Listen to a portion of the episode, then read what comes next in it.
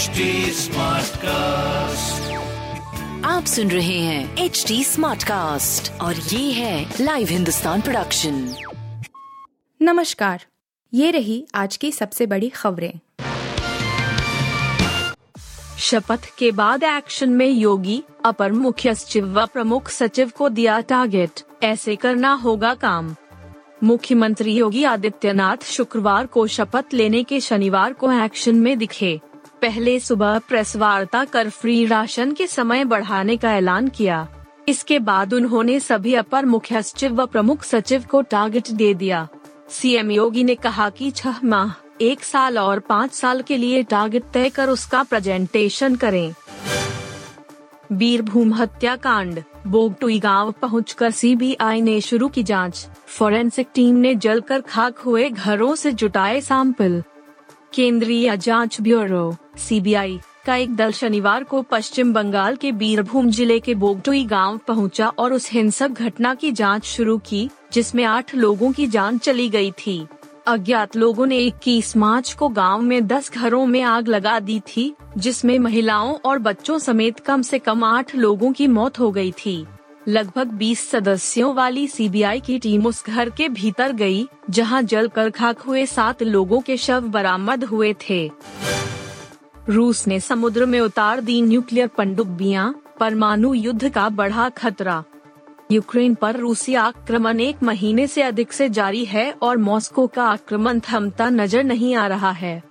रूसी राष्ट्रपति Vladimir Putin द्वारा अपने परमाणु बलों को विशेष अलर्ट पर रखने के कुछ घंटों बाद रूस ने अपनी न्यूक्लियर पनडुब्बियाँ समंदर में उतार दी हैं। इससे न्यूक्लियर वॉर की आशंका भी बढ़ गई है सी एस के सीईओ का दावा रविंद्र जडेजा ने उन्हें अप्रैल 2021 में ही बता दिया था कि एम एस धोनी कप्तानी छोड़ेंगे चेन्नई सुपर किंग्स के सीईओ काशी विश्वनाथ ने खुलासा किया कि नवनियुक्त कप्तान रविंद्र जडेजा ने उन्हें बताया कि एम एस धोनी ने पिछले सीज़न में संकेत दिया था कि वह कप्तानी छोड़ना चाहते हैं और भारत के ऑलराउंडर को अधिक जिम्मेदारियाँ निभानी होंगी। धोनी ने बुधवार को सीएसके के कप्तान के रूप में पद छोड़ दिया। उन्होंने रविंद्र जडेजा को सीएसके की कप्तानी हैंडओवर कर दी।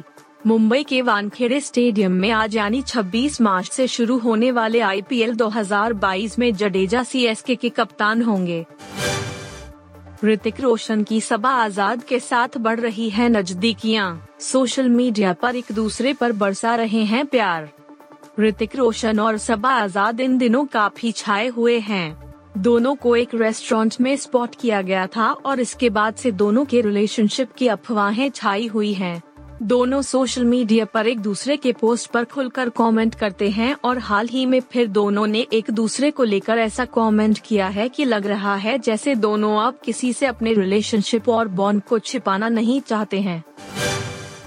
आप सुन रहे थे हिंदुस्तान का डेली न्यूज़ रैप जो एच टी स्मार्ट कास्ट की एक बीटा संस्करण का हिस्सा है। आप हमें फेसबुक ट्विटर और इंस्टाग्राम पे एट एच टी या podcasts@hindustantimes.com पर ईमेल के द्वारा सुझाव दे सकते हैं